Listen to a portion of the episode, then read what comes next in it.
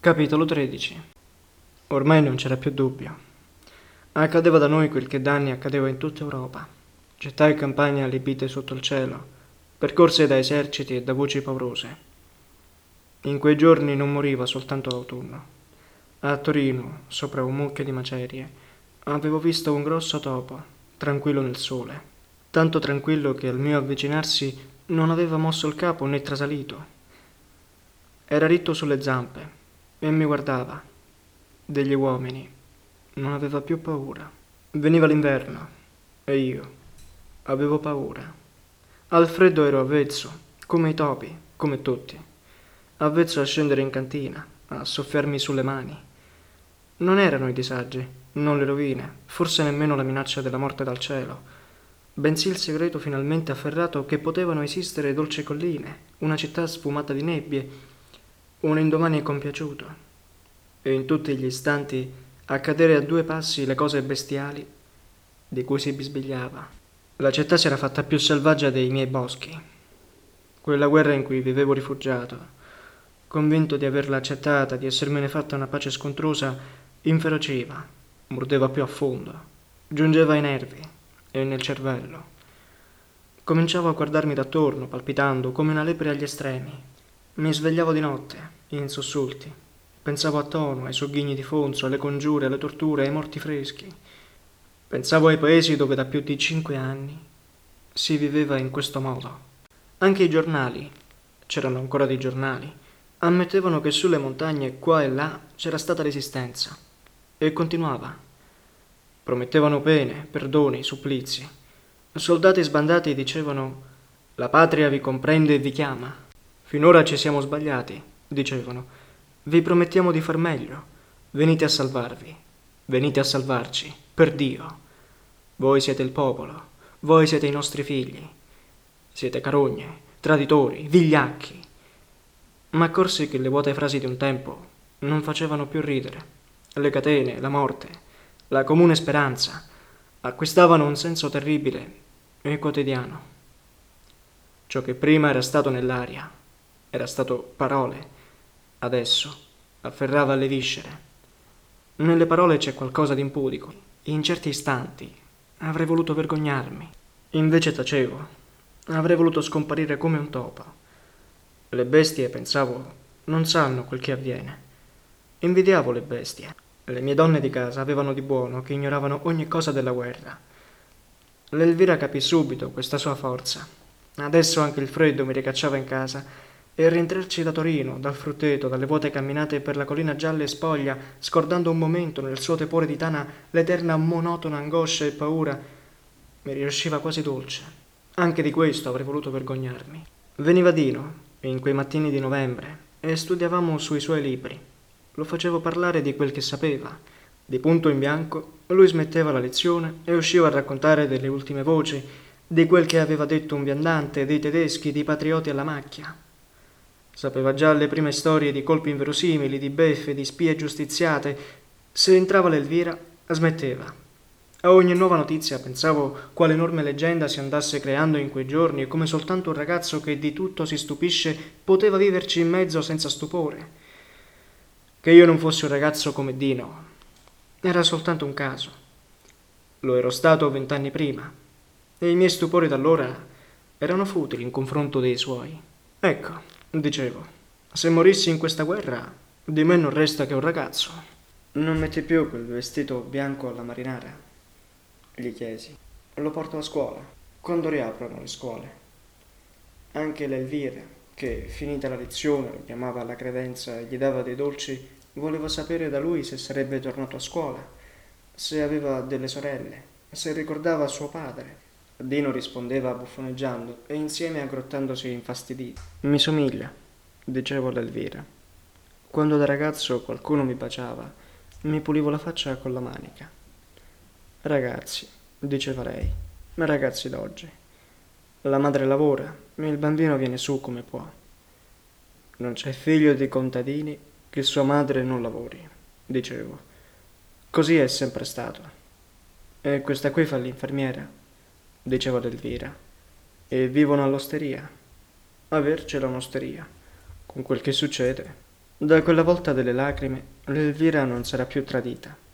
Era per me troppo facile irritarmi e gridare che con quel che succedeva, con le morti e con gli incendi, coi deportati, con l'inverno e la fame, ci voleva buon tempo a disperarsi per capriccio, per pene di cuore.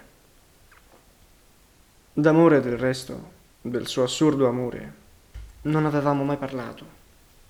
Quei fiori scarlatti del frutteto erano morti. Tutto il frutteto era squallido e secco. Venne un gran vento e lo spazzò. E io dissi all'Elvira che ringraziasse se aveva una casa, del fuoco, un letto caldo e una minestra. Ho sempre visto, disse lei, punta sul vivo, che le disgrazie c'è chi se le cerca. Per esempio l'Italia mettendosi in guerra. Non dico questo, basta fare il suo dovere, credere, obbedire e combattere, dissi. Domani ritorno col pugnale e col teschio. Lei mi guardò, strizzando gli occhi, spaventata.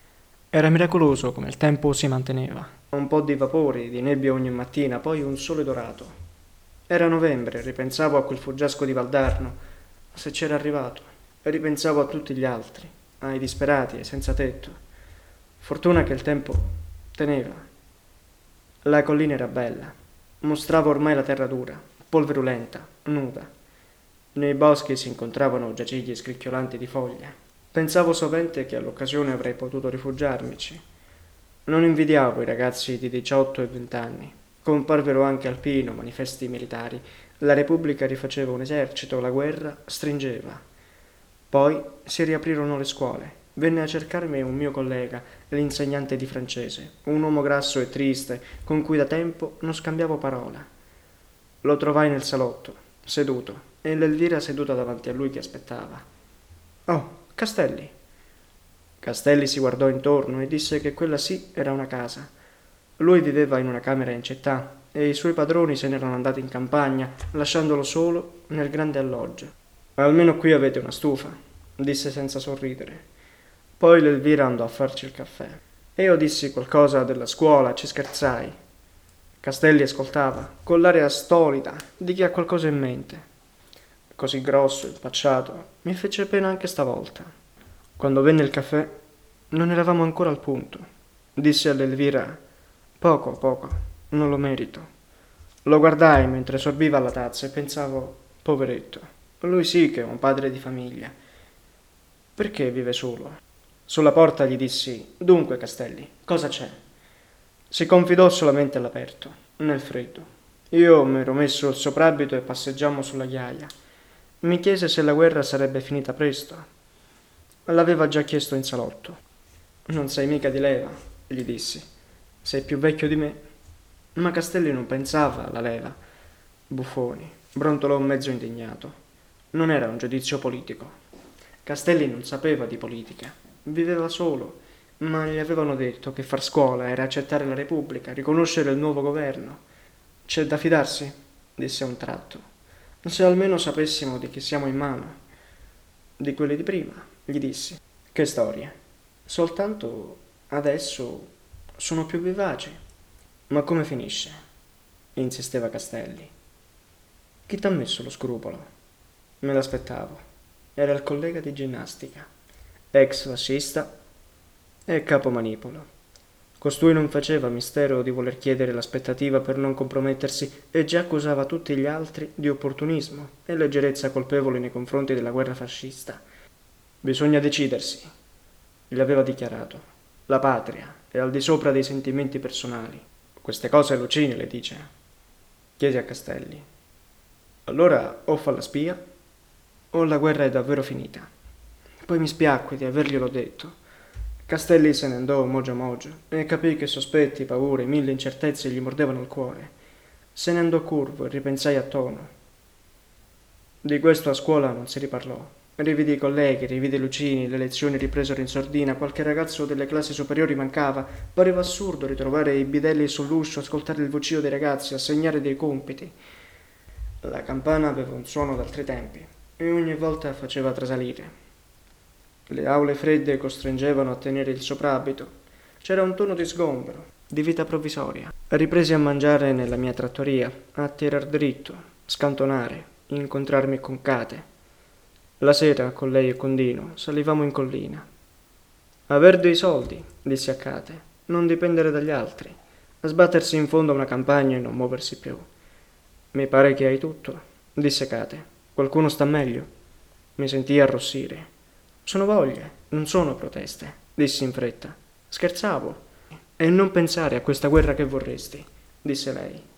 Ma non puoi. Andammo un tratto in silenzio. Dino trottava sulla strada accanto a me. Vorrei soltanto che finisse, dissi. Kate alzò il capo vivamente, non disse parola. Sì, lo so, brontolai. L'unico modo è non pensarci, e lavorare, come Fonso, come gli altri, buttarsi nell'acqua per non sentire il freddo. Ma se nuotare non ti piace, se non ti interessa arrivare di là, tua nonna ne ha detta una giusta. Chi ha la pagnotta non si muove. Kate taceva. Di la tua, signora. Kate mi adocchiò di sfuggita e sorrise appena. Quel che vorrei, te l'ho già detto. Chinando gli occhi li posò su Dino. Fu un sospetto, un accenno, come una rapida allusione. Forse un riflesso involontario, una promessa, se fai la tua parte. Poteva aver detto, c'è anche Dino. Ci pensavo da un pezzo. Ma queste cose non si mettono in parole. Già il semplice sospetto mi irritava. Dopotutto, pensai, che si crede? Me ne infischio di Dino. Fare o non fare queste cose, dissi forte, è sempre un caso. Non c'è nessuno che cominci. I patrioti e i clandestini sono tutti sbandati, renitenti, compromessi da un pezzo. Gente che è già caduta in acqua, tanto vale. Molti non sono compromessi, disse Kate. Tutti i giorni ne casca qualcuno che poteva restarsene a casa tranquillo. Prendi tono. Ah, ma è qui che ha ragione la vecchia, esclamai.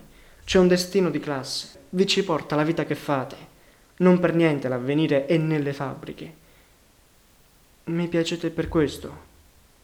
Kate non disse nulla e sorrideva.